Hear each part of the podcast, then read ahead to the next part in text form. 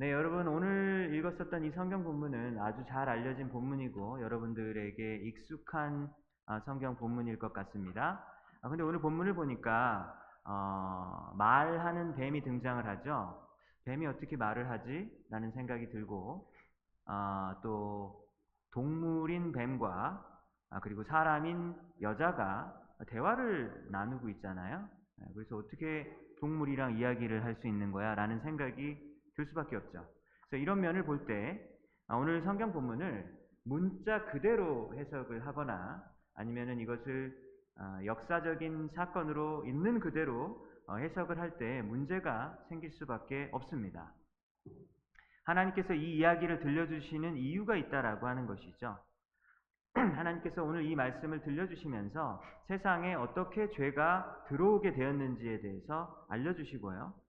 아, 그리고 사탄 마귀는 어떤 존재인지 알려주십니다. 아, 그리고 우리가 어, 죄를 짓는데 죄를 어떻게 짓는가에 대해서도 어, 또 오늘 본문을 통해서 어, 또 말씀해 주십니다. 어, 창세기의 저자가 누구일까요? 모세입니다. 아, 근데 모세가 이 창세기를 지었을 때에 아, 그때까지 당시 주변에 여러 문명 국가들이 있었는데요. 아, 그때 이 그 각자의 문명권에서 그들만의 어, 세상 창조에 대한 이야기가 있었고요. 그리고 여러분 창세기 보면 노아의 홍수 이야기가 있잖아요. 심지어 어떤 이런 큰 대홍수에 대한 그런 이야기가 성경에만 있는 게 아니라 아, 뭐 메소포타미아 문명이라든지 이집트 문명권에서도 그들만의 버전의 이야기가 있었다라고 하는 거예요. 아, 우리야 지금 뭐 책이 너무 흔하잖아요. 그리고 문서도 어, 흔합니다. 근데 그 당시에는 문자가 귀한 시대예요. 그래서 창조에 대한 이야기, 그리고 홍수에 대한 이야기가 입에서 입으로 구전되어져서 내려왔었거든요. 그래서 어, 여러 사람들에게 아주 잘 알려져 있었던 어떤 그런 시대였었습니다. 근데 놀라운 것은요, 이 성경에서 나오는 이 창조 이야기나 어떤 대홍수에 대한 이런 이야기가 아, 당시 주변에 이집트 문명이나 메소포타미아 문명 그쪽의 어떤 이야기와 굉장히 비슷하다라고 하는 거예요. 여러분은 별로 놀라지 않으신 것 같네요. 네. 저는 이거를 어, 처음 알았을 때 너무 놀라운 거예요. 아닌데 이 창조는 하나님만이 하셔야 되는데 어떻게 비슷한 이야기가 다른 문명권에도 그대로 있냐라고 하는 겁니다. 첫째 날에 뭐 만들고 둘째 날에 뭐 만들고 이 이야기가 창세기 있잖아요. 근데 창세기 이쪽 창세기만 있는 게 아니라 다른 문명권에도 그런 이야기가 그대로 있다라고 하는 거예요. 그러면은 어, 이거 문제가 되는 거 아닌가라는 생각이 들지 않습니까? 어, 그들의 또 홍수 이야기랑 노아의 홍수 이야기가 정말 비슷한 이야기가 있는 거예요. 최초의 인류 문명에서 문학, 최초의 문학이 뭐냐? 그러면 길가메시의 서사시 이런 얘기를 하거든요. 근데 그 안에서 있었던 이야기들이 성경에도 비슷하게 나온다라고 하는 겁니다. 아, 주일 아침에 이렇게 복잡한 얘기, 지루한 얘기 하느냐라고 생각하실 수도 있겠지만 이런 내용을 알고 있는 사람들이 굉장히 많거든요.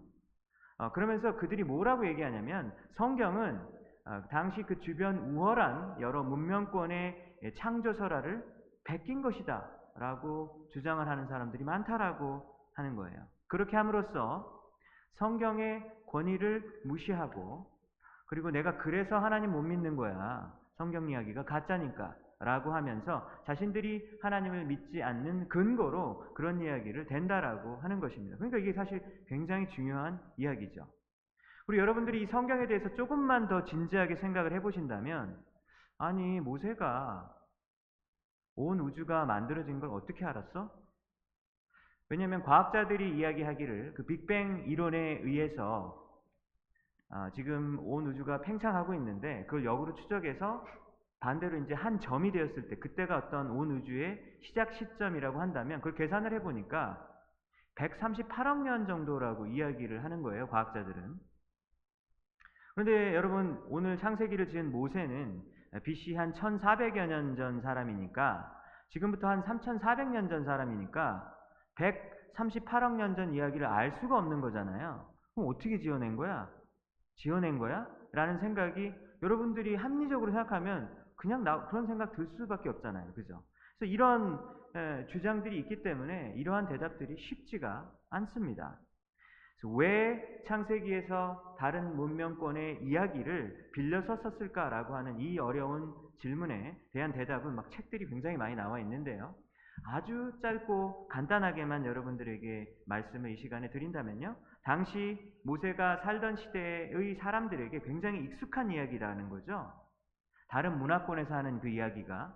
그래서 그 익숙한 이야기의 구조를 빌려서 씀으로써 그 당시 사람들이 아, 창조는 이렇게 된 것이구나 라고 하는 것을 아주 쉽게 예, 이해가 되어질 수 있게 하기 위한 것이 바로 목적이었다라고 하는 겁니다. 왜냐하면 여러분 창세기는 어차피 과학 전문 서적이 아니잖아요. 그래서 어, 온 우주가 어떻게 만들어졌는지에 대해서 뭐 천체학 천체의 어떤 그런 학문적으로 뭐 물리학적으로 이런 걸 설명하는 장르의 문학 장르의 글이 아니다라고 하는 것입니다. 그럼 창세기의 핵심은 무엇입니까? 여호와 하나님이 온 우주와 사람을 창조하셨다라는 게 이것이 바로 핵심 포인트다라고 하는 것이죠. 그것이 바로 다른 문명권의 이야기들과 완전히 다른 아, 차별적인 내용이다라고 할 수 있는 것입니다. 하나님께서는 창조만 하고 그냥 떠나신 분이 아니다라고 하는 거죠. 창조만 하고 그 다음에 관심 끄시고 니네 마음대로 살아라고 하는 것이 아니라 창세기를 보면요. 하나님께서 우리 인간들의 삶에 개입하시고 어, 그리고 소통하시고 하면서 온 세상을 주관하시는 분이시다라고 하는 것을 창세기를 통해서 우리는 알 수 있는 것입니다. 또 하나님께서는요. 창세기를 보면은요, 온 세상 사람들과 이 동물들과 지으신 모든 피조물들을 너무나 사랑하신다라고 하는 내용들이 창세기에 기록이 되어 있습니다. 근데 그렇게 사랑하는 사람들이 죄를 짓고 그리고 하나님께서 원래 지으셨던 그 창조의 의도에서 벗어나서 살게 되는 모습을 하나님께서 보시면 너무 마음이 아프시는 거예요. 그래서 사랑하기 때문에 심판과 벌도 내리시는 그러한 내용들이 성경에 등장하는 것이죠. 여러분 그래서 오늘 말씀을 통해서 완벽하고 선했던 이 세상에 어떻게 추악한 죄가 들어오게 되었는지 우리는 알 수 있습니다. 방금도 저희는 예배 시간에 어, 한 주를 되돌아보면서 회개하고 이렇게 자신을 또 되돌아보고 또 하나님께 용서를 구하는 시간을 가졌잖아요. 근데 우리의 회개가 정말로 진정성이 있게 되기 위해서는요. 어, 또 그리고 우리가 고질적으로 반복해서 짓는 어떤 그런 죄악들에서 정말로 우리가 온전하게 벗어날 수 있기 위해서는요. 오늘 이 말씀이 큰 실마리와 답을 제공해 주게 될 것입니다. 여러분 1절에 보니까요. 뱀이 여자에게 접근해서 죄를 짓도록 자꾸 꼬드기고 있습니다. 뱀이 뭐라고 얘기합니까? 하나님이 정말 동산 모든 나무의 열매의 과실을 따먹지 못하게 하더냐? 라고 물어보죠. 아, 동산에 살고 있었던 뱀이 동산에 살고 있거든요, 뱀이. 그 모를 리가 없는 얘기예요. 너무 기본적인 얘기인데 기본적인 얘기를 마치 자기가 모르는 것처럼 질문 형식으로 물어볼 때는 그건 몰라서 물어보는 게 아니라 뭘까요? 그 안에 불순한 의도가 있는 것이죠. 우리 여자를 한번 떠보는 겁니다. 그래서 이, 서, 이 뱀이 등장을 하게 되는데 오늘 이야기에 등장하는 이 뱀은요. 요한계시록을 보니까 이 뱀이 사탄 마귀를 상징하는 것이다 라고 하는 것을 알 수 있습니다. 요한계시록 12장 9절 말씀을 저희가 함께 한번 같이 한번 읽어보겠습니다. 시작 큰 용이 내쫓기니 옛뱀 곧 마귀라고도 하고 사탄이라고도 하며 온 천하를 꿰는 자라 그가 땅으로 내쫓기니 그의 사자들도 그와 함께 내쫓기니라. 여러분 여기 보세요. 큰 용, 드래곤 있잖아요. 드래곤. 그리고 옛날 뱀이라 그랬잖아요. 옛날 뱀. 그러니까 계시록에서 보면은 옛날에 그 있었던 그 뱀 얘기하는 거, 에인션 썰펀트인데요. 그 옛날 뱀. 그리고 사탄, 마귀 다 똑같은 거다라고 말해주고 있죠. 근데 사탄 마귀가 하는 일이 무엇입니까? 온 천하를 잘못된 길로 인도한다라고 했습니다.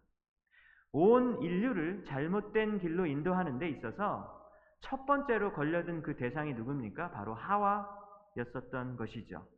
창세기 2장을 보면 오늘 읽었었던 성경 본문의 그 전장을 보면 사실 하나님은 뭐라 그랬습니까? 동산 모든 나무의 열매를 다 따먹어 이렇게 얘기했거든요. 자유롭게 마음껏 먹어라라고 이야기했습니다. 근데 마- 뱀이 뭐라고 얘기하죠? 그 부분만 약간 바꿔가지고 접근하죠. 그래서 질문으로 모르는 척 능청을 떨면서 접근하고 있습니다. 근데 여러분 두 손이 이렇게 손바닥이 힘을 합쳐야지 박수 소리가 나잖아요. 뱀만 잘못해가지고는 죄가 성립이 되어질 수 없습니다. 2절과 3절을 보면요. 하와가 뱀에게 동조하는 모습을 우리는 볼 수 있고요. 그리고 심지어 어, 이 하와가 이 뱀이 방문한 거를 은근히 즐기고 있다라고 하는 것을 우리는 그 행간에서 읽을 수 있습니다. 하와가 이렇게 말하죠.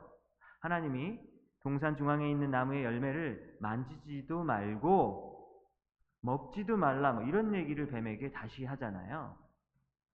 여러분 창세기 2장을 읽어보면요. 만지다라고 하는 부분은 나와 있지가 않아요.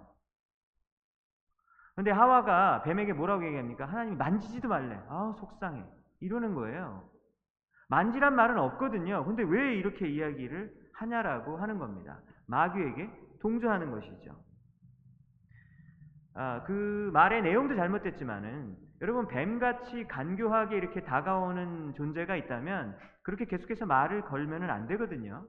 근데 또 그렇게 말을 이렇게 또 하면서 이렇게 대화를 하는 어, 모습을 보면서 아, 하와가 여지를 주고 있구나라고 하는 것을 우리는 알 수 있게 됩니다. 여러분 하나님께서는요 에덴 동산에서 아담과 하와에게 맥시멈의 자유를 풍성하게 누릴 수 있도록 주셨어요. 음식도 어, 동산에 있는 나무가 만약에 100만 그루라고 하면 몇 그루인지는 모르지만 만약에 100만 그루라고 하면요. 그거 다 먹을 수 있다고 그랬었어요. 다 먹을 수 있는데 그 중에 한 그루 열매를 못 먹어서 아쉽고 서운한가? 라고 하냐라는 겁니다. 여러분 하와가 죄를 짓게 된 것은요. 부족해서 그런 게 아니에요. 배가 고파서 지었던 죄가 아니었습니다. 어떤 죄죠? 의도적으로 한 거예요. 자기가 의도적으로 하나님께 반역하면서 지었던 죄다라고 하는 것을 알 수 있습니다. 그래서 오늘 이 성경에 등장하는 이 여자가 반응을 이렇게 하니까 뱀이 너무 좋아해요. 여자가 이렇게 반응을 하니까 배, 이 뱀은 더욱더 어, 담대해집니다. 그러면서 이제 4절에 보면은 1절에서는 분명히 한 단어만 바꿨거든요. 모든 나무의 열매를 못 먹어. 원래는 먹었는데 못 먹어. 이거 하나만 바꿨는데 4절을 보면요. 이제 완전히 정면으로 반대 얘기를 합니다. 니네가 결코 안 죽어. 그렇게 얘기해요. 근데 2장을 보면은 뭐라 그랬어요? 너희는 반드시 죽어 그랬거든요. 근데 이제는 반대로 아직 니네는 이제 안 죽어. 걱정하지 마. 안 죽어. 라고 완전히 반대되는 이야기를 4절에 가서는 하게 되는 것을 보게 되는 겁니다. 그래서 이어서 5절을 보게 되면요. 뱀이 왜 하나님이 니네 이렇게 선악과 못 따먹게 했는지 알아? 라고 어, 자기만의 어떤 그런 기발한 어떤 상상력과 창의력을 발휘해서 이제 지어, 이야기를 막 지어냅니다. 왜 못 먹게 하는지 알아? 니네 눈이 활짝 열리게 되기 때문이야. 라고 이야기하는 것이죠. 그리고 네가 얘네가 그거 한번 따먹으면 선과 악을 구별할 수 있는 능력을 하나님과 같이 가지게 되니까 하나님이 사실 불안하셔가지고 니네 못 먹게 하는 거야. 이렇게 이간질을 합니다. 여러분 인간이 하나님 경쟁 상대인가요? 아니잖아요. 근데 지금 뱀이 이런 얘기 하는 거예요. 하나님이 불안해서 그런 거야. 인간이 어떻게 하나님의 경쟁 상대가 됩니까? 우리는 피조물이고 그분은 전능하신 신이시잖아요. 근데 이런 얘기를 지어내서 뱀이 한다라고 하는 겁니다. 그래서 이런 말도 안 되는 이야기를 지어냄으로써 완벽했었던 사랑의 관계에 흠집이 나도록 했었던 것이죠. 아, 결국 뱀과 하와의 합작으로 협동으로 인해서 인류 최고의 비극이 시작되어집니다. 아담과 하와가 원래 천국과 같았었던 이 에덴 동산에 살았었잖아요. 여러분 에덴 동산에는 죽음이 없었거든요. 지금은 다 죽잖아요. 그러니까 죽음이 너무 익숙하고 나도 언젠가 죽겠지라는 생각을 모두 다 가지고 있어요.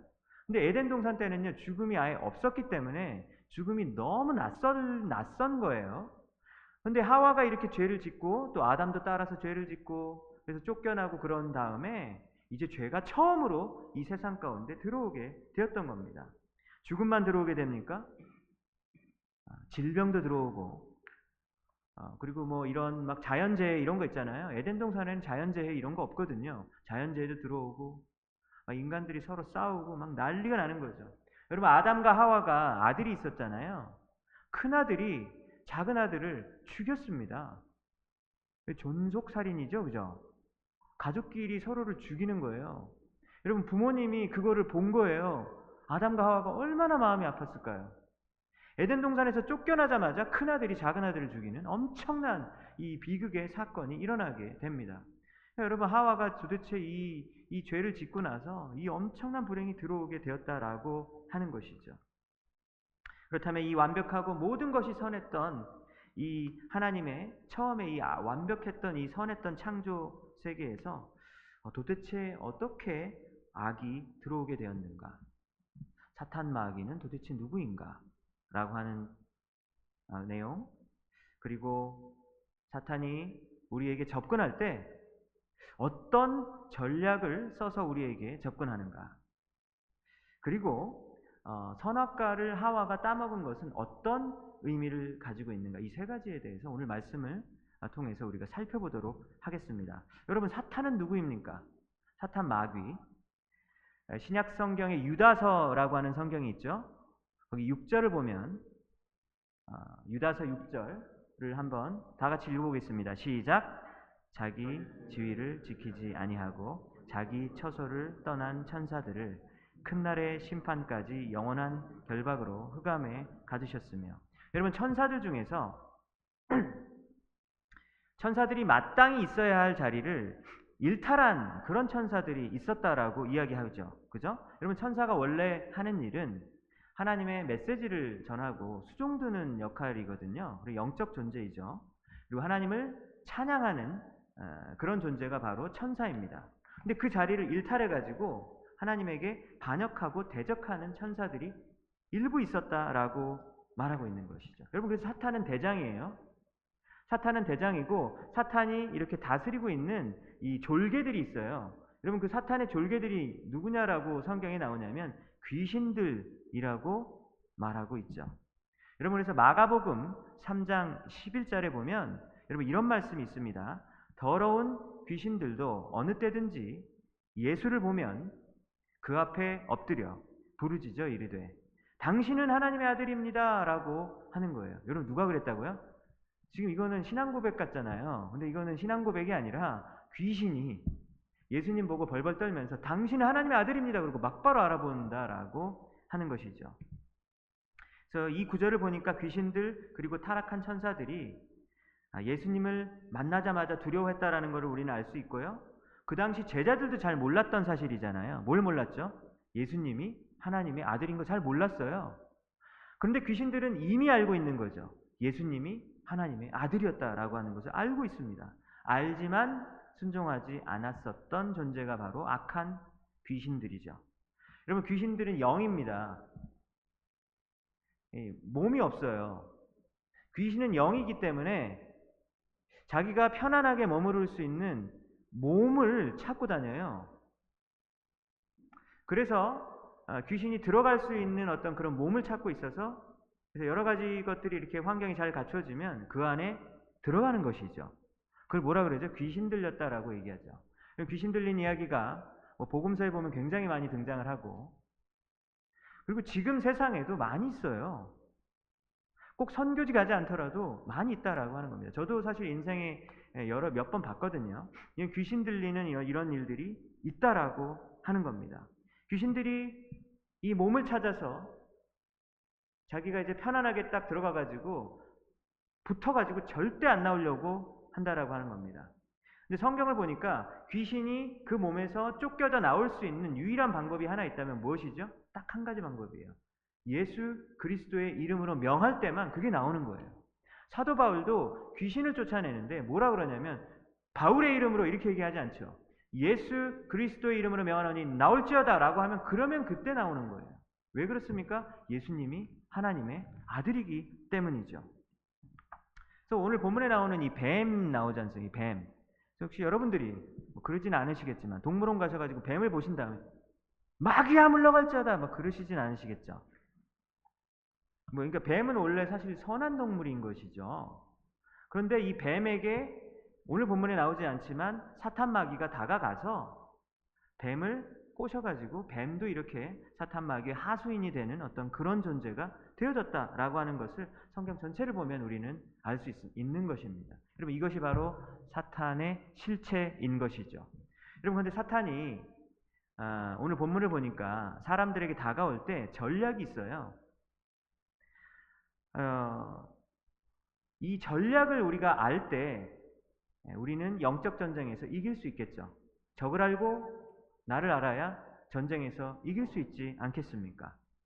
그래서 사탄이 어, 우리들에게 접근하는데요. 어떻게 접근하냐면 나 사탄이야 라고 접, 그렇게 접근 안 해요.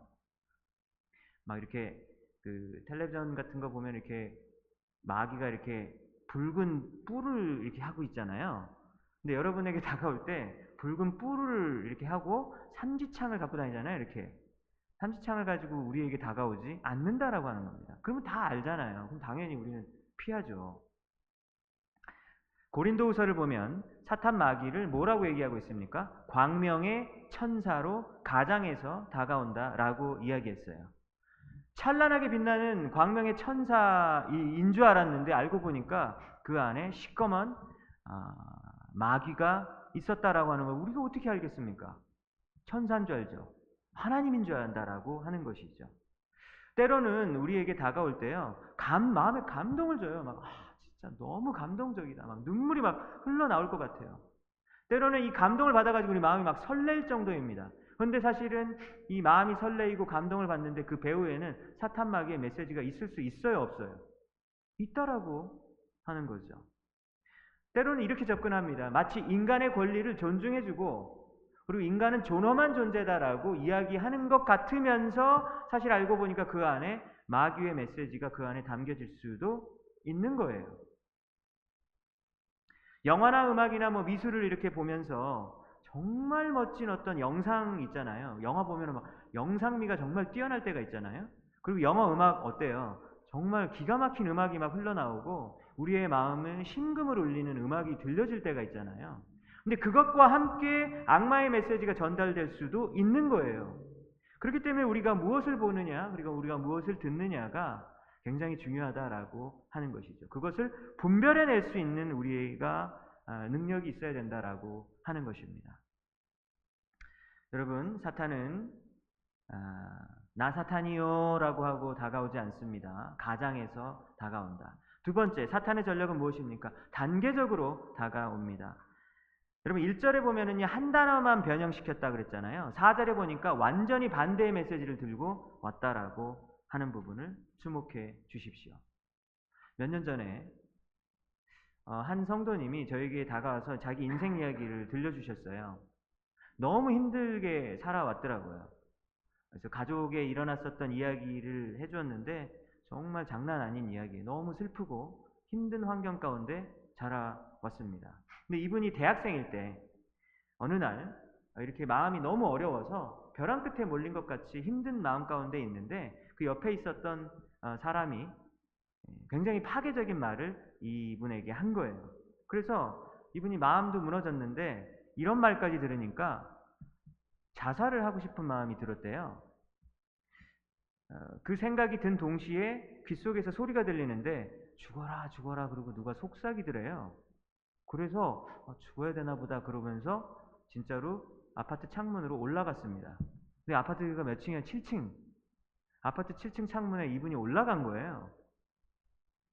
그래서 진짜 죽으려고 한 거죠. 근데 그때뿐만 아니라 그 이후에도 자살 시도를 막 차로 막 뛰어들고 몇 번 이렇게 하려고 그랬었던 거예요. 그런데 이 창문 위에 7층 아파트 창문 위에 이렇게 본인이 딱 서 있는데 그때 진짜 죽기 일보 직전이잖아요. 근데 그때 귓속에서 갑자기 또 찬양 소리가 들렸다라고 합니다. 찬양 소리가 들려서 눈물을 흘리면서 거기서 다시 내려왔대요. 그래서 다시 살아야겠다라고 했다. 이 얘기를 저한테 들려주는 거예요. 근데 여러분 알고 계세요? 자살 시도를 이분만 하는 건 아니잖아요. 자살 시도를 많이들 하거든요. 많이 하는데 이 자살 시도를 하는 분들이 여러 가지 그 공통적인 이야기를 들어보니까 귓속에서 죽어라 죽어라라고 하는 그런 환청이 들린다는 얘기를 많이 증언하고 있어요. 여러분, 그런데 성경에서는 이 정체가 무엇인지 정확하게 말해주고 있습니다. 여러분 죽으라고 이렇게 사주하는 목소리의 정체는 성경에서 뭐라고 이야기하고 있습니까? 마귀라고 이야기하고 있죠. 반대로 이분이 살 수 있도록 찬양 소리를 들려주셨던 그 통로의 소스는 무엇이었을까요? 하나님이겠죠. 마귀가 그럼 처음부터 죽으라고 하겠습니까? 안 그래요. 처음부터 죽으라고 하면 누가 죽어요? 어, 내가 왜 죽어? 이러죠. 처음부터 죽어라라고 하지 않습니다. 마귀는 어떻게 다가옵니까? 처음에 단계적으로 다가오고 달콤한 목소리로 우리에게 조금 조금 즐길 수 있는 그런 짧은 순간의 쾌락을 준다라고 하는 것이죠.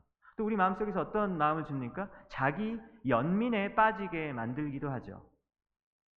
그런데 신기한 게 자기 연민에 빠지면서 자기가 그걸 되게 즐거워합니다. 이상하죠, 사람 마음이. 그리고 마음속에서 어떤 마음을 자꾸 들게 하냐고 어떤 생각을 들게 하냐면 너는 살 가치가 살 가치가 없는 존재야. 라고 하는 생각을 자꾸 자꾸 심어주게 되고 깎아 내리게 되는 것이죠. 그래서 죽음으로까지 끌고 내려가려고 하는 존재가 바로 사탄 마귀다라고 하는 것이죠. 처음에는 잠깐의 즐거움을 받았어요. 좋잖아요. 그런데 그 결론이 항상 좋지 않습니다. 결론이 항상 무엇입니까? 죄책감과 그리고 수치심과 그리고 죽음과 파멸과 어두움으로 끝이 나게 되어지는 것이죠. 여러분 그래서 사탄 마귀가 이렇게 사람을 조금씩 조금씩 잘 길들이는 거예요. 길들이고 나서 그리고 나서 오늘 본문의 4절처럼 본색을 드러내고 하나님과의 정반대되는 메시지를 증거하는 거죠. 하나님은 뭐라고 얘기해요? 풍성하게 살라고 말씀하셨거든요. 근데 마귀는 뭐라 그래요? 죽으라고 이야기하는 겁니다. 여러분 사탄 마귀는요. 우리가 망해서 비참하게 죽기를 바라는 존재예요.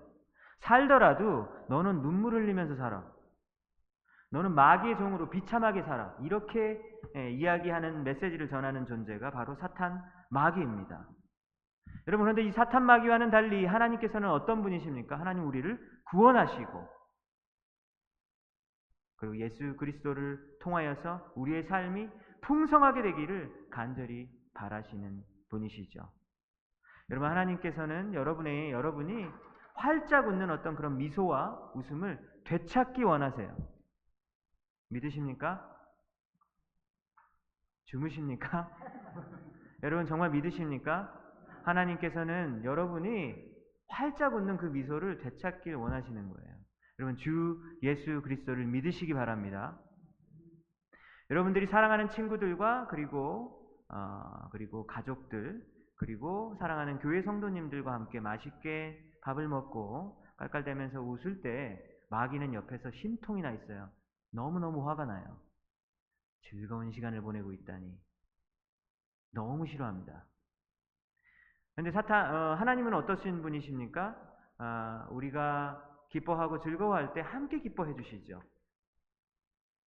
우리가 슬퍼하고 좌절할 때 하나님도 함께 같이 울어주시는 분이 하나님이신 거죠. 근데 사탄 마귀는 반대로 우리가 슬퍼하고 좌절할 때 옆에서 미소를 짓고 있습니다.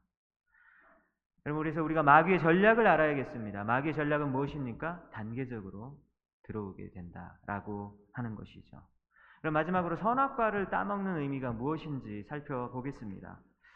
좋은 것과 악한 것, 선과 악을 구분하는 것을 원래는 하나님이 정하셨거든요. 에덴 동산에서.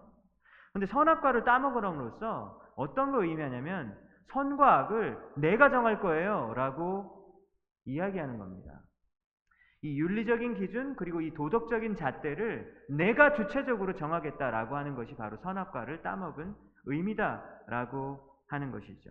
하나님이 나쁘다고 하는 것을 요즘 보면 어때요? 사람들은 좋다고 얘기하잖아요. 그런 것들이 좀 있잖아요. 그죠?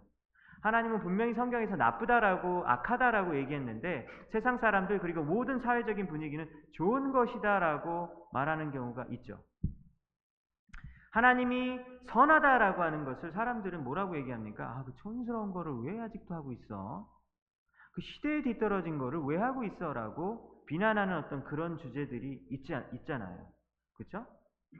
여러분 이런 것은요. 선과 악을 이 사회에서 사람들이 결정 짓고자 하는 그런 시도입니다. 근데 그거는요. 정말 잘못된 거다라고 이야기하는 거예요. 창세기에서 하나님은 사람을 만드시고 그리고 어떻게 만드셨죠? 남자와 여자를 창조하셨다라고 이렇게 얘기하셨거든요. 근데 요즘 사람들은 어떻게 이야기합니까? 남자하고 여자라는 성별은 내가 정할 거예요. 라고 이렇게 얘기해요. 태어날 때의 생물학적인 어, 거는 그냥 그거는 그거고 그 다음에 내가 정하고 싶은 대로 내가 정하겠다라고 이야기하고 수술을 해서라도 내가 정하겠다라고 이렇게 요즘에 이렇게 다 이야기를 하고 있거든요. 그죠? 사회적인 전반적인 분위기가 그렇습니다. 누가 만약에 이 의견에 반대를 하면요. 마, 마치 사람이 마땅히 누릴 수 있는 권리를 침해하는 것으로 이렇게 간주한다라고 하는 거죠. 그게 지금 사회적 분위기다라고 하는 거죠. 여러분들이 만약에 하나님을 안 믿는 사람이라면 뭐, 뭐, 그럴 수 있을 것 같아요. 그러면 여러분들이 알아서 결정하시면 됩니다. 사회적인 분위기를 따라가시든지 아니면 여러분들만의 기준이 있다면 여러분들이 알아서 하시면 돼요. 근데 만약에 여러분들이 진실로 예수 그리스도를 믿으시고 여러분들이 진실로 하나님의 자녀이고 성경이 여러분들의 삶 가운데서 권위를 줄 수 있는 어떤 그러한 책이라면 그렇게 하면 안 되는 것이죠. 성경이 옳고 그름을 결정하는 기준이 되어져야 하는 것입니다. 근데 하와는 이 선택에 있어서 치명적으로 잘못된 선택을 한 것이죠. 여러분 디모데전서를 보니까 뭐라고 얘기합니까? 돈을 사랑하는 것이 일만하게 뿌리다라고 이야기했죠. 그럼 돈이 잘못됐다고 얘기했습니까? 아니죠. 돈을 사랑하는 것이 모든 악의 뿌리다라고 이야기했습니다. 근데 지금 세상은 뭐라고 얘기하고 있죠? 아니야, 무슨 소리 하는 거야? 돈 많이 벌고 성공하기 위해서는 진짜로 막 어떤 것도 희생하고 각오를 하고 전력으로 달려야 돼라고 세상에서는 이야기하고 있죠. 여러분 성경에서 뭐라고 얘기하니까 네가 가진 것에 만족하라라고 이야기하고 있거든요. 세상에서 뭐라고 얘기합니까? 그건 만족이 아니라 게으름이야 라고 아, 비난하죠. 그리고 그건 안주하는 거야 라고 이야기합니다. 그래서 더 바쁘고 더 공격적으로 이 세상을 살아가야 된다라고 메시지를 주는 것이죠. 하나님의 말씀대로 여러분 사시겠습니까? 아니면 세상의 메시지대로, 인간의 메시지대로 여러분들은 따라가시겠습니까? 그래서 선택하라 라고 오늘 본문 말씀이 이야기하고 있는 것입니다. 여러분 선악과를 따먹은 사건은요. 내가 윤리와 도덕의 기준의 잣대를 세우겠다라고 하는 그런 반역을 의미하는 것입니다. 그런데 우리가 인간이 이렇게 그러면 더 독립적이고 더 권리를 누리고 더 우리가 우리 마음대로 할 수 있으면 사실 더 좋으면 좋잖아요. 근데 끝이 항상 안 좋은 거예요. 끝이 항상 좋지 않습니다. 뭘로 끝나게 됩니까? 고통과 슬픔과 절망과 죽음을 맞이하게 되는 것이죠. 그게 뭡니까? 어, 그럴 거면은 할 필요가 없잖아요. 그죠? 하나님은 우리를 만드셨기 때문에 우리가 어떻게 살아야지 가장 좋은지를 알고 계시잖아요. 그러니까 하나님이 니네 내 말 듣나 안 듣나 내가 볼 거야. 이러려고 이런 거 주신 거 아니에요. 우리가 가장 큰 행복과 진정한 자유를 누리기 위해서 그래서 이런 율법들을 그리고 하나님의 법칙들을 우리에게 주신 것이죠. 여러분 우리 오늘 이 말씀을 보면서 우리 한 가지만 우리 실제적인 삶 가운데서 한번 적용해 보았으면 좋겠습니다. 오늘 말씀을 보니까 하와가 이 뱀을 만나 가지고 굉장히 어중간한 태도를 하고 있잖아요. 그렇죠? 하나님을 원망하게 만드는 이야기를 가지면서 이렇게 뱀이 다가오니까 그러면 그 자리에서 사실 끊었어야 됐었는데 간접적으로 뱀에게 동조했고 그리고 뱀이 더 나아갈 수 있도록 이렇게 여지를 주었다라는 것을 우리는 보게 됩니다. 여러분 이런 자세는요. 우리가 평소에 많이 가지고 있는 그런 모습인데요. 이런 자세를 가지고는 죄를 끊을 수가 없습니다. 아, 마귀에게 여지를 주고 마귀가 더욱더 강력하게 공격할 수 있는 틈을 준 건 바로 나예요. 누구를 비난할 것이 아니다라고 하는 것이죠. 여러분 창세기 보면 요셉이라는 사람이 있었습니다. 이제 형제들의 미움을 받고 팔렸죠. 그래서 이집트에서 노예 생활을 하고 있었습니다. 근데 그때 보디발레 집에서 일을 하고 있었는데요. 이 보디발의 아내가 자꾸 와가지고 계속해서 유혹을 하는 거예요. 성적인 유혹을 계속해서 하는 겁니다. 그래서 어느 날 은밀한 장소에서 이렇게 예, 또 이렇게 유혹을 하는 겁니다. 그때 요셉이 어떻게 합니까? 이 여자가 이제 옷을 붙잡고 있으니까 옷을 그냥 이렇게 뺏기죠. 옷을 뺏기고 그 자리에서 도망쳐가지고 막 도망갑니다. 이게 아주 잘한 선택이다라고 하는 것이죠. 여러분 이것이 바로 죄에 대한 틈을 주지 않는 모습인 것이죠. 여러분 만약에 그때 요셉이 그렇게 하지 않고 그 은밀한 장소에서 나는 하나님 믿는 사람이야. 내가 여기서 기도하고 내가 거룩함을 지켜야지. 라고 했다면 어떻게 됐을까요? 끝나는 거예요. 그냥 골로 가는 겁니다. 요셉은 그러면은 분명히 못 지켰을 거예요. 여러분 근데 비슷한 일을 경험한 또 한 명이 성경에 등장을 하게 되는데요. 다윗이라는 사람이 어느 날 밤에 옥상에서 거닐고 있었습니다. 왕이잖아요. 그러니까 집이 제일 높아요. 나머지 집 사람들은 다 집이 낮습니다. 그러니까 다잘 보이거든요. 근데 어느 날매 이렇게 거니는데 목욕을 하는 여자가 있는 거예요. 그럼 그때 요셉과 같으면 어떻게 했겠습니까? 그냥 내려왔겠죠. 빨리 내려왔을 거 그냥 도망갔을 텐데 도망가지 않고 그 자리에 머물러서 조금 더 더 즐겼습니다. 그러니까 어떻게 되죠? 그 여자 오라 그런 거예요. 오라 그래가지고 강간하고. 근데 알고 보니까 그 여자가 누구예요? 자기를 정말로 충성스럽게 따르는 부하의 와이프였던 거예요. 이제 어떡하죠? 이제 남편까지 죽여야 되는 거예요. 완전 범죄를 저지르기 위해서. 남편을 죽이기 위해서 온갖 거짓말까지 이렇게 하게 됩니다. 그래서 이 다윗은 요셉과는 달리 완전히 다른 삶을 살게 되는 거죠. 여러분, 요, 다윗의 인생을 보면요. 그날 밤을 기점으로 완전히 달라져요. 옥상에서 거닐던 그날 밤 이후로 다윗의 인생은 완전히 바뀌게 됩니다. 다윗은 그 다음날부터요. 완전히 점점 점점점 곤두박질 치게 되고요. 다윗만 그런 게 아니에요. 다윗의 아들들도 완전히 난리가 납니다. 아들, 딸들 막 그냥 불행이 온 집안에 그리고 그 아내들까지 온 집안의 불행이 다 다가오게 되는 거예요. 무엇을 기점으로? 그날 밤 옥상에 거니는 그 사건을 기점으로 해서 완전히 모든 것이 바뀌게 되고 송두리째 비극이 시작이 되어졌었던 것입니다. 여러분 죄는 이렇게 무서워요. 자기 인생만 망치는 것이 아니라 자기 주변 사람들 인생도 비참하게 만드는 것이 바로 죄입니다. 여러분 지난주 말씀 기억나십니까? 그 빙산을 봤잖아요, 저희가. 그 빙산의 그 수면 밑에 잠겨져 있는 훨씬 더 큰 그 거대한 그 어, 빙산 밑에 있는 그 모습이 사실 우리 안에 잘 보이지는 않지만 분명히 있잖아요. 그래서 우리도 잘 알지 못하는 우리 마음속에 이런 것들이 있단 말이죠. 우리 마음속에 막 열등감 이런 거 있잖아요. 나는 남보다 못해.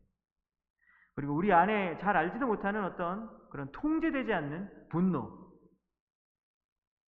이게 사람이 어느 정도까지 건드리면 되는데 거기보다 좀 더 더 건드리는 사람들이 있잖아요. 그 이상이 되면 내가 폭발을 하는데 오, 내 안에 이런 폭력적인 게 있었나 싶을 정도로 통제되지 않는 분노가 있을 때도 있죠.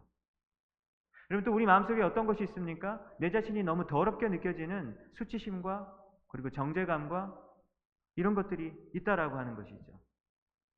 또 우리 마음속에 어떤 것이 있습니까? 나를 스스로 막 높이고 싶어 하는 어떤 그런 교만함, 주목받고 싶어 하고, 주목받지 못하면 불행하고 하는 어떤 이런 교만한 감정과 생각들이 우리 안에 다 이렇게 잠재적으로 깔려 있습니다. 여러분, 그래서 지난주 말씀을 들으시고, 여러분 이번 주에 하나하나 여러분들이 그 마음속에 있는 빙산의 그런 부분들을 추적하고, 추적하셨습니까? 이번 한 주 동안 기도하시면서 추적하셨습니까? 나의 그, 근데 그 뿌리들을 보면요. 다 하나로 이렇게 예, 이렇게 깔때기처럼 모아지는데요. 그게 뭐냐면 내가 어, 내 마음속에 있는 죄악 아니면 다른 사람들이 내 인생에 이런 끼친 어떤 죄악들 이런 것 때문에 이런 아주 부정적인 것들이 쌓이고 쌓이고 형성되어졌다라고 하는 것이죠. 여러분 그것이 해결이 안 되어서 우리는 여전히 오랜 세월이 지났지만 아직도 해결하지 못하는 아주 고질적인 어떤 그런 죄악들을 우리 삶 가운데서 계속해서 짊어지고 가고 있다라고 하는 것이죠. 여러분 그래서 우리 말씀을 오늘 적용을 해보겠습니다. 어, 뱀은 여러분 어떤 여러분 뱀이 여러분에게도 이번 주에 또 다가올 거예요. 오늘부터 또 여러분 이 말씀을 들으시는데 뱀이 여러분에게 다가올 거예요. 여러분 뱀은 어떤 대상입니까? 대화하는 대상이 아닙니다. 뱀은 대화하는 대상이 아니죠. 어떤 대상입니까?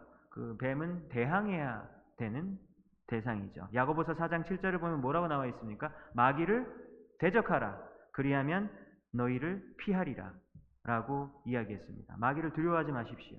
마귀를 예수 그리스도의 이름으로 물리치는 여러분들 되시기 바랍니다.